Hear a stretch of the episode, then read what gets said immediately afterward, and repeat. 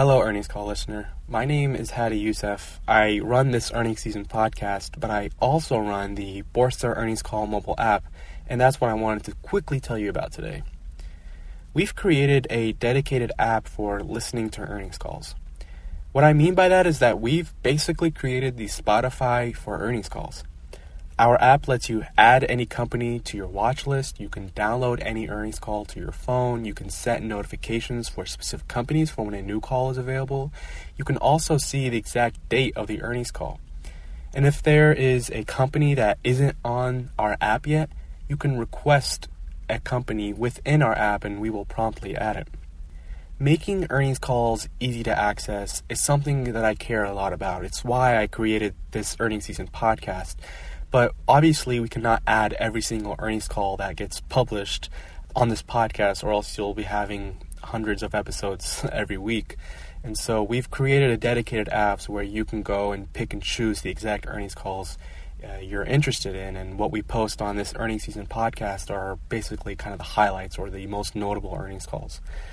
But in the show notes of this episode, I've included a video demonstration where I walk you through all the features that I just described for our app. And I also included the link to the App Store where you can go there and see the description of the app and the reviews. You know, I'm really proud of the feedback we've gotten from our users and, uh, you know, pleasing and satisfying our, our users and our customers is, is something that I uh, take pride in. And, and, as a team, we uh, really pride ourselves on that. And so I don't want to take more of your time and, and, keep you from listening to the earnings calls you've selected today. So without further ado, here is your earnings call. Greetings and welcome to the Advanced Micro Devices second quarter 2019 earnings conference call. At this time, all participants are in listen only mode. A question and answer session will follow the formal presentation. If anyone should require operator assistance during the conference, please press star zero on your telephone keypad. As a reminder, this conference is being recorded. It is now my pleasure to introduce your host, Laura Graves. Please go ahead. Thank you, and welcome to AMD's second quarter 2019 conference call. By now, you should have had the opportunity to review a copy of our earnings release and slides. If you have not reviewed these documents, they can be found on the investor relations page of AMD's website, amd.com. Participants on today's conference call are Dr. Lisa Su, our President and Chief Executive Officer, and Devinder Kumar, our Senior Vice President, Chief Financial Officer, and Treasurer. This is a live call and will be replayed via webcast on our website. Before we begin, I would like to highlight some important dates for you. AMD will officially launch our second generation EPYC data center CPU on Wednesday, August the 7th. On Tuesday, August 27th, Forrest Norrod, Senior Vice President and General Manager of our Data Center and Embedded Solutions Group, will present at the Jefferies 2019 Semiconductor, Hardware, and Communications Infrastructure Summit in Chicago.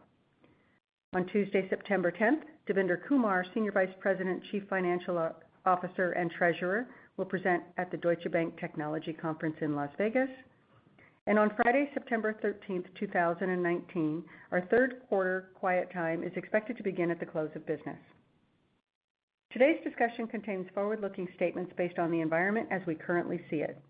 Those statements are based on current beliefs, assumptions, and expectations, speak only as of the current date, and as such, involve risks and uncertainties that could cause actual results to differ materially from our current expectations. We will refer primarily to non-GAAP financial measures during this call, except for revenue and segment operational results, which are on a GAAP basis. The non-GAAP financial measures referenced today are reconciled to their most directly comparable GAAP financial measure in today's press release, which is posted on our website. Please refer to the cautionary statements in our press release for more information. You will also find detailed discussions about our risk factors in our filings with the SEC, and in particular, AMD's quarterly report on Form 10-Q for the quarter ended March 30th, 2019. Now with that, I'd like to hand the call over to Lisa. Thank you, Laura, and good afternoon to all those listening in today. We made history in the second quarter, both as the first company to simultaneously launch high-performance CPUs and GPUs, and the first to ramp 7 nanometer high-performance processors across PCs, gaming, and the data center. I am extremely pleased with our execution in the quarter as we ramped production on Ryzen 3000 CPUs, Radeon 5700 GPUs, and early volumes of our second-generation EPYC processors in advance of their third quarter launch. Looking at the second quarter, revenue of 1.53 billion increased 20% sequentially, driven by growth across both of our business segments. Revenue declined 13% year-over-year, in line with our expectations, as client and server processor revenue increases were offset by lower graphics channel and semi-custom revenue. Turning to our Computing and Graphics segment, revenue declined 13% year-over-year, as significantly higher client processor sales were offset by lower graphics channel sales. Mobile client processor revenue increased by a double-digit percentage year-over-year and sequentially, driven by our highest quarterly unit shipments in five years. In desktop, we launched our industry-leading Ryzen 3000 processors, featuring our new Zen 2 core, to overwhelmingly positive customer response. Numerous third-party reviews highlighted the superior performance of our 7-nanometer Ryzen CPUs in both multi-threaded and single-threaded applications, while consuming less power than competitive offerings. Ryzen 3000 processor customer demand has been very strong, with sales at global e-tailers and retailers outpacing our previous generations of Ryzen by more than three times at the same point following their respective launches. Based on the market response to our latest mobile and desktop processors and the growing number of AMD-powered commercial and consumer PCs, we expect to gain share in the high-volume back-to-school and holiday periods. In graphics, revenue decreased year-over-year, driven largely by lower channel sales, partially offset by a significant increase in data center GPU sales. GPU revenue increased by a double-digit percentage sequentially, driven by increased channel sales of our RX 500 series GPUs and the launch of our Radeon 5700 family. The Radeon 5700 series, with our new RDNA architecture, delivers up to 1.5 times more performance per watt compared to our previous generation. Initial demand for our new GPUs has been strong, as third-party reviewers have highlighted our leadership gaming performance at relevant price points. We are well positioned for growth in the second half of the year as we continue to ramp our Radeon 5000 GPU family. We had another quarter of strong year-over-year data center GPU sales growth, driven largely by HPC and cloud wins. We continue making progress expanding this margin-accretive part of our business based on our strategy to focus on working closely with marquee customers. We also announced a strategic partnership in the quarter with Samsung to bring Radeon graphics to their future smartphone and mobile SoCs. The partnership showcases our strategy to engage with industry leaders across the ecosystem to drive Radeon everywhere. We now have deep partnerships across the PC, game console, cloud, and mobile markets that contribute to a growing developer ecosystem and installed base for our Radeon graphics architecture. Turning to our Enterprise, Embedded, and Semi-Custom segment, revenue decreased 12% from a year ago due to lower semi-custom revenue. In semi-custom, we have extended our game console leadership, as both Microsoft and Sony have now both announced they will use custom AMD SoCs to power their next-generation game consoles. We are very proud to power back-to-back generations of the world's highest-performing game consoles. As we look into the second half of the year, we are seeing additional softness in game console demand, which is now reflected in our full-year guidance. In server, CPU revenue grew significantly year-over-year and sequentially, driven by initial shipments of our next-generation Rome processors to lead cloud and OEM customers. First-generation EPYC processor-based cloud deployments continued to increase in the quarter. Amazon expanded availability of its EPYC processor-powered instances to more than 15 regions and dozens of new configurations.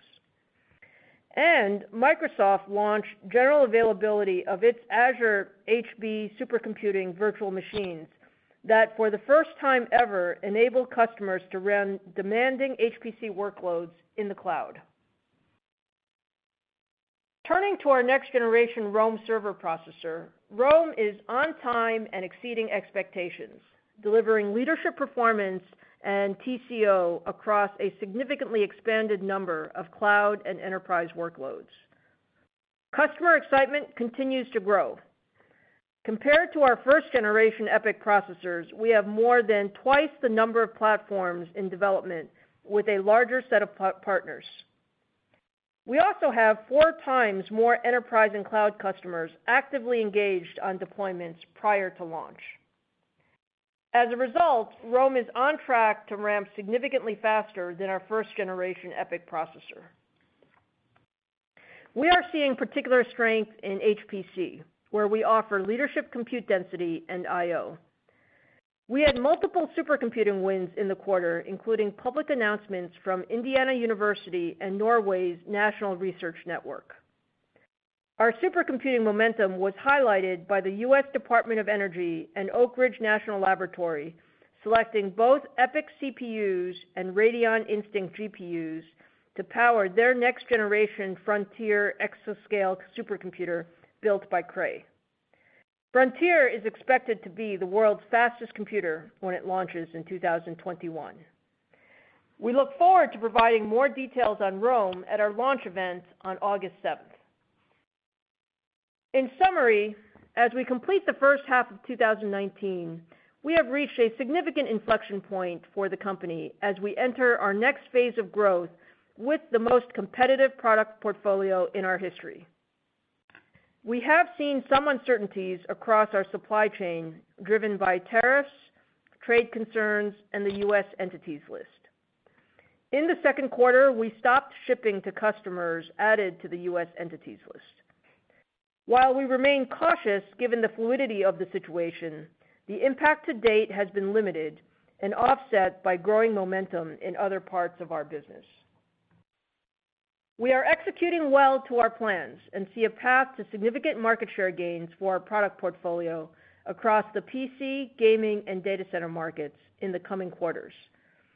Now, I'd like to turn the call over to Devinder to provide some additional color on our second quarter financial performance. Thank you, Lisa, and good afternoon, everyone. We are pleased with the financial results for the first half of 2019, which provide a solid foundation for the second half of the year. Second quarter revenue of 1.53 billion grew 20% over the first quarter. Gross margin of 41% increased four percentage points from the prior year, driven by the ramp of our strong portfolio of high-performance products. Quarterly revenue was down 13% from a year ago. Strong sales of Ryzen and EPYC processors and our new Radeon RX 5700 GPUs were more than offset by lower semi-custom sales and lower graphics channel sales associated with blockchain. Operating expenses grew 10% year-over-year to 512 million, driven primarily by go-to-market activities and new product introductions. Operating income was 111 million, down from 186 million a year ago, primarily due to lower revenue and higher operating expenses. Operating margin was 7%, down from 11% a year ago. Net income was 92 million compared to 156 million a year ago, and diluted earnings per share was $0.08 per share compared to $0.14 per share a year ago. Now turning to the business segment results. Computing and Graphics segment revenue was 940 million, down 13% year-over-year, as strong client processor sales were more than offset by lower overall graphics sales due to negligible blockchain-related revenue in the second quarter of 2019. Computing and Graphics segment operating income was 22 million compared to 117 million a year ago, primarily due to lower revenue. In the Enterprise, Embedded, and Semi-Custom segment, revenue was 591 million, down 12% from the prior year. Semi-custom revenue was lower and partially offset by significant growth in data center CPU revenue. EESC segment operating income was 89 million compared to 69 million a year ago. The improvement was largely due to growth in data center CPU revenue. Turning to the balance sheet, our cash cash equivalents, and marketable securities totaled 1.1 billion at the end of the quarter. Year-over-year, we have reduced gross debt by 392 million, and in the second quarter, we also replaced our asset-backed loan facility with a 500 million secured revolving line of credit. Free cash flow was negative $28 million in the quarter, while cash flow from operations was 30 million. Inventory was 1 billion, up 60 million sequentially, primarily due to increased inventory of our new 7 nanometer products in anticipation of accelerating product sales in the back half of the year. Adjusted EBITDA was $163 million compared to $228 million a year ago due to lower quarterly earnings. On a trailing 12-month basis, adjusted EBITDA was $672 million, and gross leverage at the end of the quarter was 1.9 times. Turning to the outlook for the third quarter of 2019. We expect revenue to be approximately $1.8 billion ±$50 million, an increase of approximately 9% year-over-year and 18% sequentially. The sequential and year-over-year increases are expected to be driven by Ryzen, EPYC, and Radeon product sales, partially offset by lower than expected semi-custom sales. In addition, for Q3 2019, we expect non-GAAP gross margin to be approximately 43%, non-GAAP operating expenses to be approximately 525 million, non-GAAP interest expense, taxes, and other to be approximately $30 million, and third quarter diluted share count is expected to be approximately 1.21 billion shares. For the full year, we now believe revenue will increase mid-single digit percent % over 2018, driven by significant sales growth of our new Ryzen, EPYC, and Radeon processors, partially offset by lower than expected semi-custom revenue. Revenue, excluding semi-custom, is expected to increase approximately 20% year-over-year. Full year non-GAAP gross margin is expected to be approximately 42%. In closing, we had a strong first half of 2019.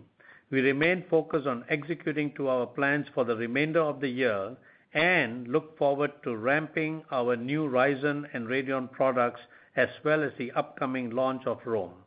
With that, I'll turn it back to Laura for the question and answer session. Laura?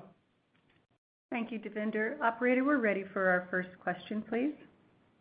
Thank you. If you'd like to be placed in the question queue at this time, please press star one on your telephone keypad.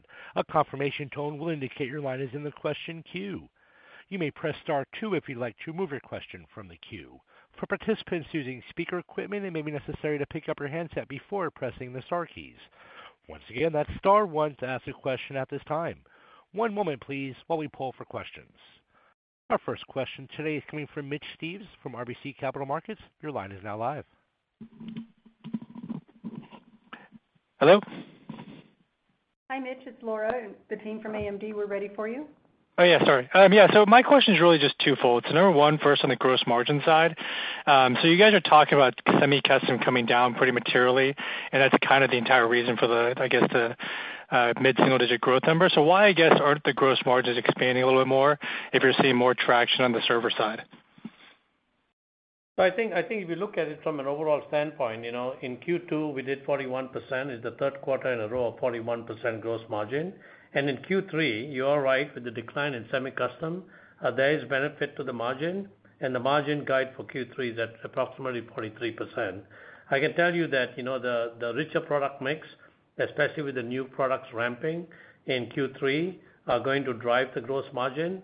Although there's a benefit from the decline of semi-custom also, uh, the margin benefit is more weighted towards the towards the non-semi-custom business, and that's where we end up with the 43% in Q3. We've also updated our our guidance for 2019 and now are projecting 42% for the year uh, 2019. Right. Yeah. So I guess just to follow up on that, so the assumption there is that by the end of 2019, you guys have more share in the server side. So I guess just high level, if I assume that 2020 uh, gross margins are going to start going up as well if if you keep gaining share in server, is that a fair assumption Uh, for for the next coup for the next year or so? I think what I would say is, you know, we are very pleased with the progress we have made on the margin in 2019. The product mix continues to get richer, and we'll see as we get closer to 2020 in terms of the specifics. But you're right, the product mix does get better. Server uh, and even in the other businesses, including the client business, uh, the product mix being richer benefits the margin. Okay, perfect. Thank you. Thank you. Our next question is coming from Vivek Arya from Bank of America. Your line is now live.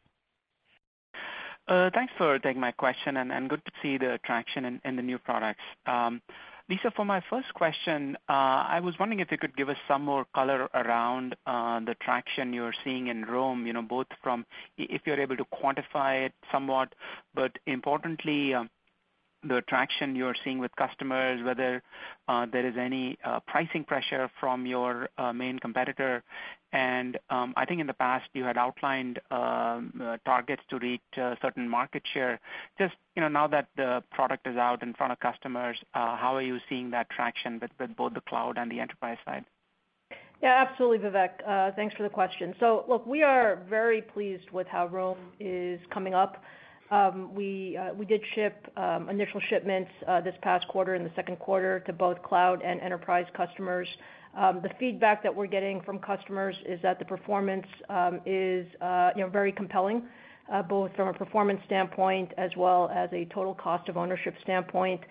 We've gotten a number of wins on both the cloud and the enterprise side, as well as HPC. Um, from our standpoint, uh, you know, next week is a big week for us. Obviously, we're going to uh, officially launch Rome um, on August 7th. Uh, but From a customer pull standpoint, um, you know, we see good customer pull. Your question specifically about the pricing environment. You know, the pricing environment is always competitive. We expected it to be competitive.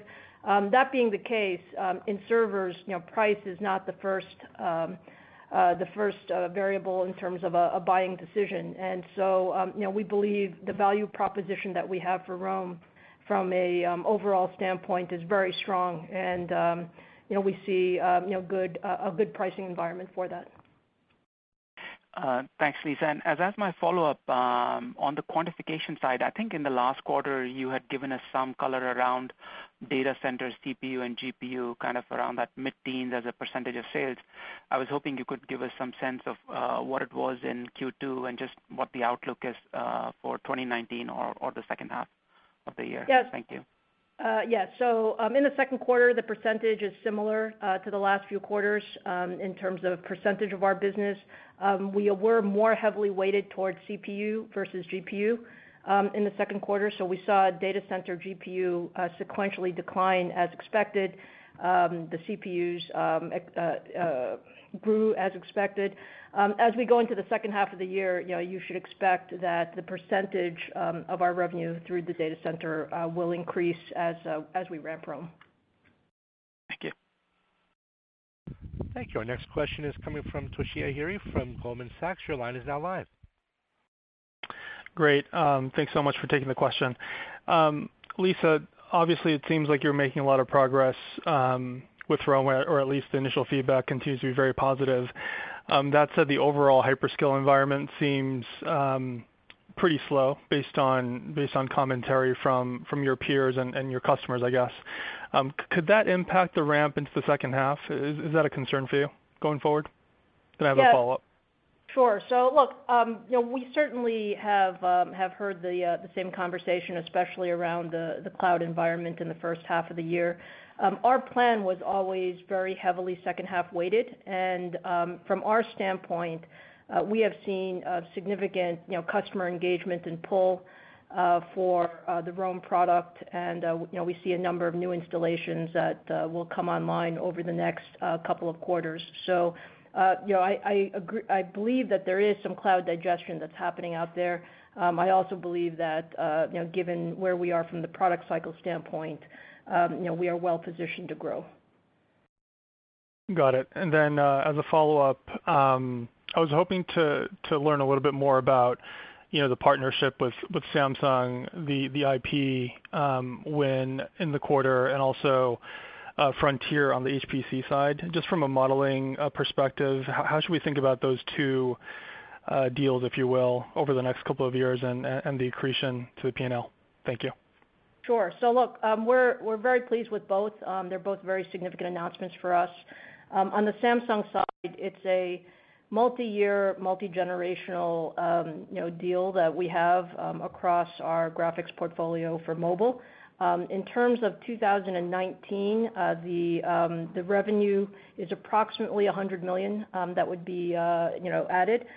This was not originally in our guidance, and it offsets some of the uh, headwinds that we talked about in semi-custom and China. It's not pure IP, though, so the way you should think about it is, there is some specific development expenses that are part of um, that deal. And so, you know, those will be part of the uh, COGS portion of that. Um, as it relates to Frontier, um, you know, Frontier, you know, again, very significant deal for us. It is NRE for the next couple of years to really get the software and infrastructure. I would say that's not material. It's a it's a uh, relatively smaller number. And then um the uh the actual deployment will be in 2021. So The bulk of the CPU and the GPU revenue will be in 2021, with a small portion of that, perhaps in the second half of 2020. Thank you. Thank you. Our next question is coming from Matt Ramsay from Cowen and Company. Your line is now live. Thank you very much. Good afternoon. Lisa, I think we'll be hearing plenty about Rome next week. I wanted to ask um, some questions about your PC business um, going into the back half of the year. Um, the desktop momentum seems there.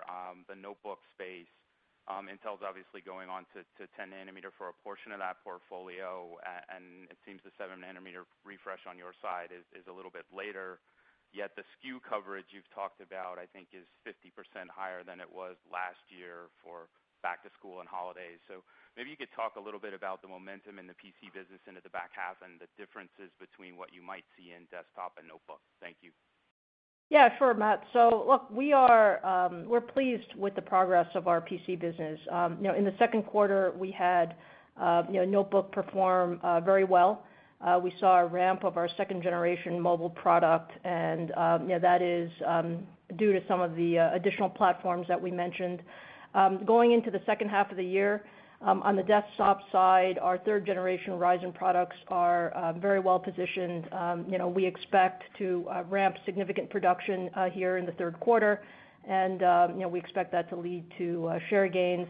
And uh we're also, you know, feeling quite good about the mobile products into the second half of the year. We've made progress on both consumer and commercial. You know, we had always been strong in consumer, but on the commercial side, we have Um, a number of new platforms as well, and those are ramping here into the second half of the year. So, you know, overall, um, I think the PC business uh, continues to be a good opportunity for us to uh, gain share through the second half of the year. Got it. Thank you. And and as a follow-up from me, uh, a couple things for Devinder. Um, I wonder if if you might talk about the margin or gross margin differential between some of the new 7 nanometer products that you're rolling out versus some of the predecessor products that were either on 12 or 14, just so we can get an understanding of magnitude. And and before you take that, just congrats on um, cash positive for the company overall, even in um, some of that portable. Okay. Yeah. So on the margin side, the new products, as we have said previously, in aggregate, are greater than 50% margin. And so as we launch the new products, in particular on the 7 nanometer node, uh, those are, you know, accretive, and that's why, you know, you see us updating the guidance in terms of the margin, not just for the quarter in Q3, but also for the year. And from that standpoint, as the product mix gets richer with more 7 nanometer uh, products ramping, that should benefit the gross margin. Thank you. Thanks, Matt. Thank you. Our next question is coming from Hans Mosesmann from Rosenblatt Securities. Your line is now live. Thanks, guys. Congrats on the execution with the 7 nm. Hey, Lisa, are you guys constrained in terms of 7 nanometer at TSM? Uh, Hans, yes. So, uh, we do have a number of products ramping at uh, TSMC in 7 nanometer, and um, we are not constrained per se. Um, I will say that cycle times of 7 nanometer are longer, and so, you know, it just takes more time to ramp up, but we are not constrained. TSMC has supported us quite well. Great. And can you give us a sense, if you can, on 7 nm high-end Navi and uh, and mobile 7 nm CPUs, if you can? Thanks. Uh, Hans, you asked the uh the the good product questions. I would say they are coming. Um, you know, you should expect that um, our execution on those are on track. And um you know, we have a um, a rich 7 nm portfolio beyond the products that we have currently announced in the upcoming quarters. Thank you, Hans. Thank you. Thank you. Our next question is coming from Mark Lipacis from Jefferies. Your line is now live. Uh, hi. Uh, thanks for taking my question. Uh, Lisa, you have a lot of things working for you at, you got Rome, Ryzen, the GPU portfolio. Where are you seeing the biggest upside surprise on the feedback that you were getting relative to your original expectations? Yeah. So look, Mark, I think um, all products have really performed, you know, quite well. Um, I think the uh, third generation Ryzen desktop, uh, you know, both in terms of the reviews, third-party reviews, as well as just the customer interest, uh, you know, what we see is, you know, obviously it's only been in market for three weeks, and so, you know, we watch the data points very carefully. But across the globe, we're seeing, you know, sort of significant uptick in our share Um, uh, in the desktop market. Um, I think Navi has come out positioned very well. Uh we're uh we're very pleased with our RDNA architecture. You know, Navi is the first step, and we have, you know, a couple more steps going. And then, um, we'll talk much more about EPYC next week. I think the key thing is, you know, the uh, products have been, you know, on schedule and, uh, you know, at or above the performance. So you know, our goal is, of course, to turn that into revenue growth in the second half of the year. Oh, that yeah, that's great color. Thank you. And a follow-up, if I may. You mentioned the Gen 5 game console um, wins at Microsoft and Sony. Um, can you give us a sense, you know, when do these start to ramp? When they ramp, do you book the revenues as you build inventory as you did the previous um, generation? And is there gonna be, should we think about anything differently on the gross margin profile? Uh is is it gonna be similar to to what you've had in the past on on on these things? Uh, so just some color on the Gen 5 game consoles. Thank you. Sure. So Mark, we're proud of the uh, wins at Sony and Microsoft. Those are big wins for us, and as you know, over uh, many years. Um, you know, we can't comment on specific customers and their ramp profiles. Um, the only thing I will say is you can expect that, you know, in general, consumer ramps are second half weighted, especially, Um, uh, weighted towards the holiday season. So, you know, you would expect that. And then as it relates to the gross margin profiles, um, you know, with our semi-custom business model, I think the margins uh, will be um, under the corporate average. However, our business model is actually quite different. You know, if you look forward to our business model, the uh, growth that we see across all of our other products, you know, Ryzen, EPYC, Radeon, um, is actually quite significant. And so the percentage of semi-custom as a percent of the overall business uh, will be lower than, you know, for example, in the uh, last few years. That's very helpful. Thank you. Thank you. Our next question is coming from Stacy Rasgon from Bernstein Research. Your line is now live. Hi, guys. Uh, thanks for taking my questions. Um, for my first one, I wanna follow up on that second half gross margin question again. I wanna put some numbers behind it. Um, so you're guiding 43% for Q3. Your implied guidance for Q4 is 43% or maybe a little under. It's only up about 160 basis points year-over-year and flat sequentially, but you're guiding Q4 revenues up over 50% uh, year-over-year, and consoles have to be falling like 40%-50% sequentially. So the mix must be massively switching over to the new products that in aggregate have gross margins over 50%. Why are gross margins only being guided up like 160 basis points uh, year-over-year in Q4, given that kind of a revenue trajectory? And why are they only flat sequentially, even with revenues growing over 20% quarter-over-quarter into Q4? I just I don't understand. Yeah, Stacy, let me start and then, uh, you know, maybe uh, Devinder can add to it. So look, you know, we we guide approximately to uh to full margin points. Um, what you should expect as we go from Q3 to Q4 is that the product mix will get better. So, uh, we will expect uh, more new products, um, and uh, you know, from the standpoint of semi-custom semi-custom will be down sequentially Q3 to Q4. And so You should expect that we are we are not implying that the margin will be down in Q4. You know, we'll we'll get to the Q4 guide as we um as we get through the next 90 days. Okay. Um, for my follow-up, the $100 million from Samsung, does your 20% year-over-year growth excluding the semi-custom include that $100 million that wasn't in the prior guidance? And what is the impact on the gross margins of that Samsung revenue as well? Yeah. So the Samsung, um, uh, you know, additional revenue is included as part of the 20% year-on-year, and it offsets some weakness uh, that we have Um, uh, in China uh, due to um, uh, the entities list. Um, as to the gross margin profile for that, you can expect that to be, you know, somewhat above corporate average. Above, so somewhat over low 40s%? Somewhat above corporate average. Okay. And it is in the 20%. Thank you very much. I appreciate it. Thank you, Stacy. Thank you. Our next question is coming from Aaron Rakers from Wells Fargo. Your line is now live. Yeah, thanks uh, for taking the question. I have one question and a follow-up as well. Uh, just building on that last kind of question. Um, I think last the last couple of quarters you've talked about your semi-custom business being down somewhere in a 20%+ plus range. It looks like by my math, your assumption now is that that business declines maybe as much as 40%+. And so when you parse through that, you kind of factor in the Samsung uh, relationship and the incremental 100 million revenue. Has your estimate at all changed ex those items, uh, you know, meaning revenue ex uh, the semi-custom decline and then also ex the 100 million Samsung? Yeah. So um let me try to help you, Aaron, with that math. So look, originally, when we started the year, we thought semi-custom would be down, let's call it approximately 20%. Um, in the first half of the year, it was down more than that. And based on what we see today, Uh, we would expect the full year now to be down, let's call it mid-30s%, uh, you know, year-on-year. Um, if you talk about now the rest of the business, I think the rest of the business is uh, is close to where we thought it would be, um, close plus or minus, um, you know, a couple percent. And if you think about all of the moving pieces, you know, we do have some customers that we're not shipping to in China. You know, that is offset by, you know, the Samsung upside, Um, and, you know, the new products and how they're coming in. So I think we are pretty close, uh, plus or minus to where we thought we would be, you know, ex those factors.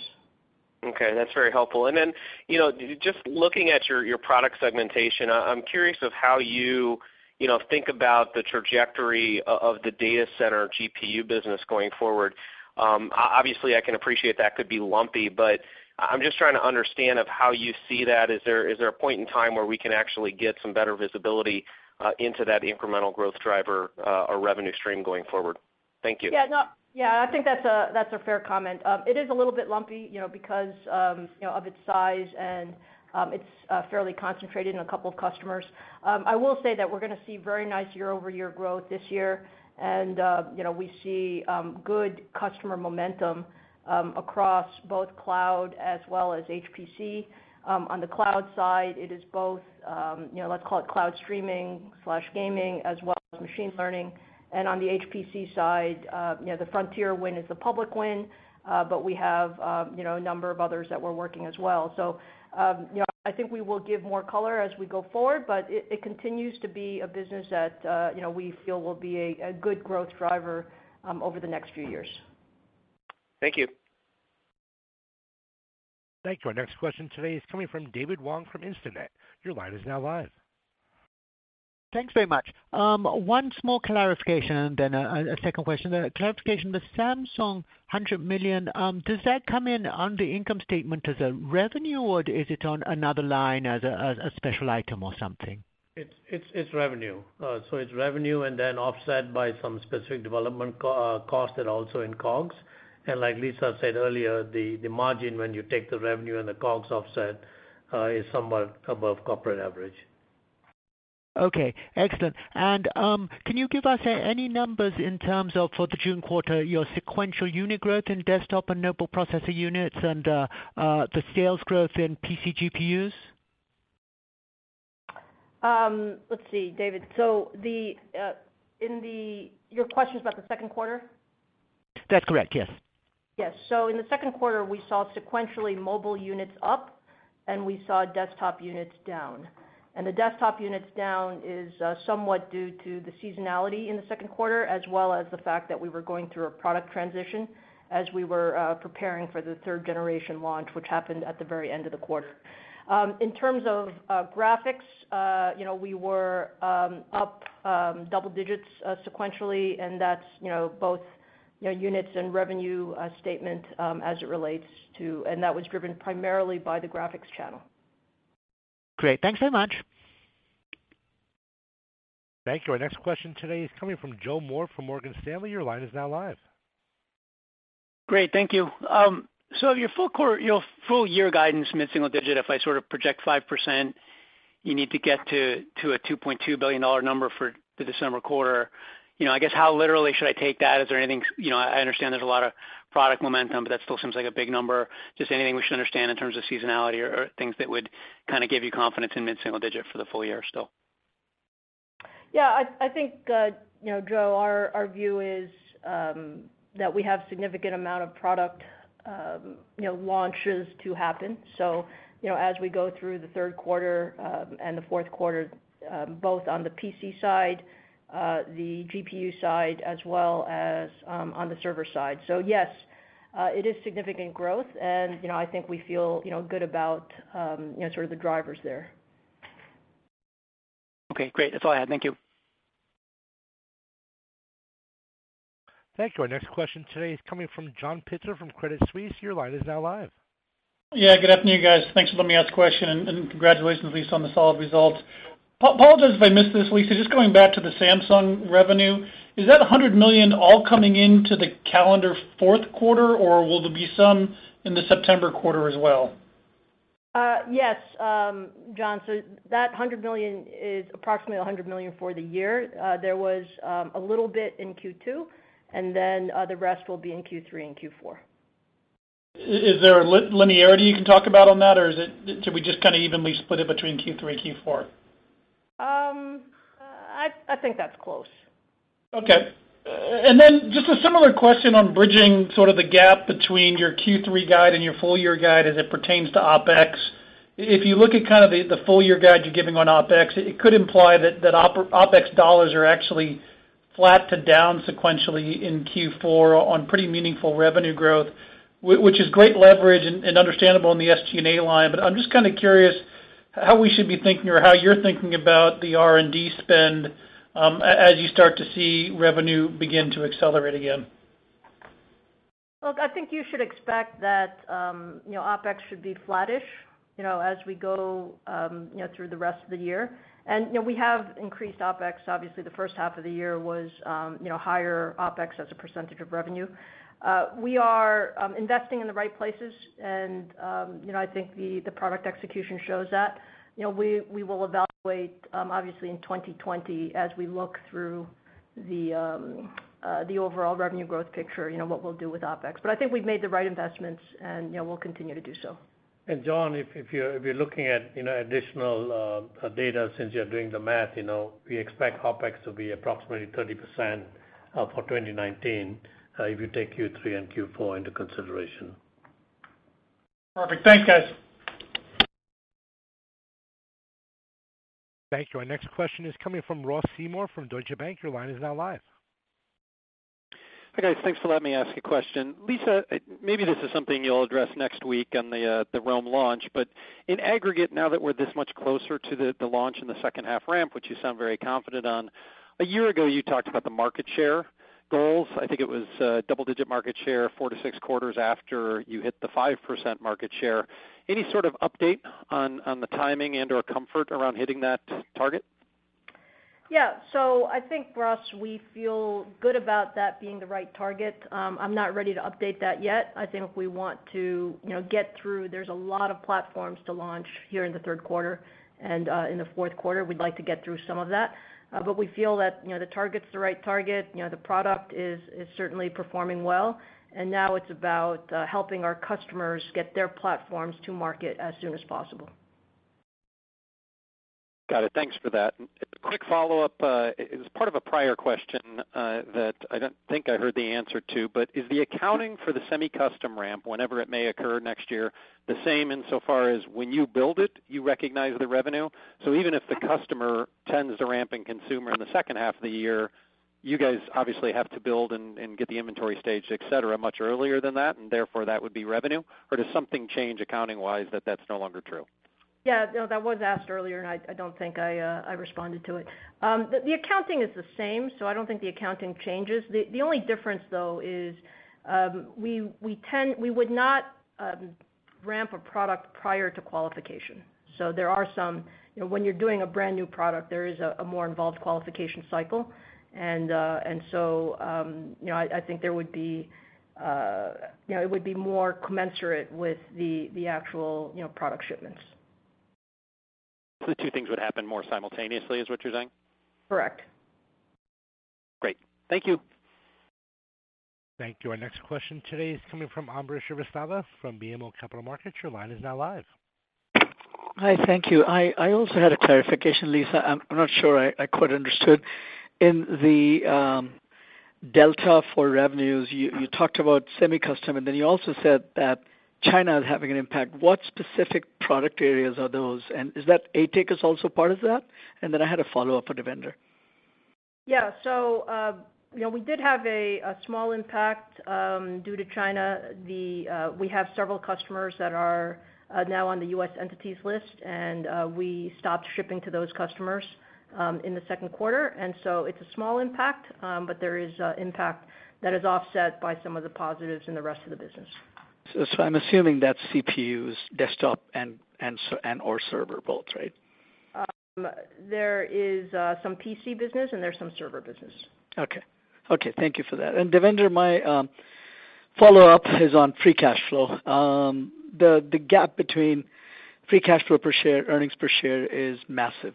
Uh, if I look at the first two quarters, uh, roughly 300 million negative free cash flow, but you're guiding for positive. Can you put for the full year, can you put some numbers around that? Is that tens of millions, or what's the right way to think about that? Thank you. Uh, I think I think so. If if you ask me Q3, we expect to be free cash flow positive and free cash flow positive for the year. Uh, it won't be tens of millions from a year standpoint. I think it's triple digit, but I'm not gonna give you a specific number. Okay. That's helpful. Thank you. Thank you. Operator, two more questions, please. Certainly. Our next question is coming from Blayne Curtis from Barclays. Your line is now live. Hey, good afternoon. Thanks for taking my question. Just curious on the notebook market, Intel talked about some pull-ins, but also shorting the market, you're ramping products. I was wondering if you could parse those items out because notebook was pretty strong for you in June. And just curious if that impacts any seasonality into the end of the year. Uh, sure, Blayne. Um, from our standpoint, you know, our notebook ramps were due to platform breadth. Um, you know, we ramped uh, a number of second-generation uh, platforms as well as some new Chrome platforms. Um, I can't say that I can point to any particular, you know, pull-ins per se. Um, I think we're still expecting that, you know, we have we see a seasonal uplift in the second half of the year. Thanks. And then maybe just a follow-on to that. In your September guidance, if you look between the compute and graphics segment, I'm wondering between the three segments, if you can just highlight, um, you know, which one you expect to be the strongest. Um, so, uh, hmm, let's see. I think what I would say is that, um, you know, amongst the product lines and where they are in their ramp cycle, uh, you would expect, uh, perhaps PCs to be the strongest and then, um, you know, graphics and server next. Thank you. Thank you. Our final question today is coming from Timothy Arcuri from UBS. Your line is now live. Thanks a lot. Um, Lisa, so for my first question, I just wanted to ask how you think about semi-custom sort of over the longer term and uh, talk, you know, maybe about cloud gaming and sort of how you think about its long-term effect on you. Because on one hand, you've done quite well with, you know, with, uh, you know, some of these big, um, you know, launches coming up, but you're also exposed to some potential cannibalization on the semi um custom side. So I'm wondering how you think about those two factors. Yeah. Look, I think we like, you know, sort of gaming overall.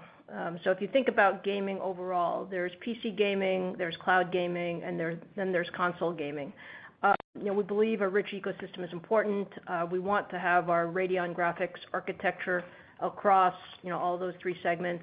Uh, you know, I've been asked about the cannibalization question. I think it's too early to talk about that, you know, maybe in a few years. I mean, we think cloud gaming is gonna be important, uh, but it's, you know, too early to say whether it's, uh, you know, really a cannibalization thing or is it an additive, you know, getting access to more users, um, overall. So, you know, our goal is to make sure that our architecture is very friendly um, to all segments of gaming. Great. Thanks. And then, um, I just wanted to go back to the question that Ross just asked about um, the you know server share target. So it's not that you're not reiterating that target here, it's more you're gonna update us on a target when you launch Rome. Is that, is that the right way to think about it? Uh, no. Let me let me say it this way. I think we we do stand by the target. So the target being, you know, double digit, you know, sort of 4-6 quarters after the initial um, 5%. I think we feel good about that target. Um, I'm not being more specific than that until we get through, you know, more of the ramp. Perfect. Awesome. Thank you so much. Thank you. We've reached the end of our question and answer session. I'd like to turn the floor back over to management for any further closing comments. No, we're good. That was a good call. Thank you everyone for joining us for AMD's second quarter call today. We look forward to speaking to you from San Francisco on August the seventh, and we appreciate your support of our company. Thank you. Thank you. That does conclude today's teleconference. You may disconnect your line at this time and have a wonderful day. We thank you for your participation today.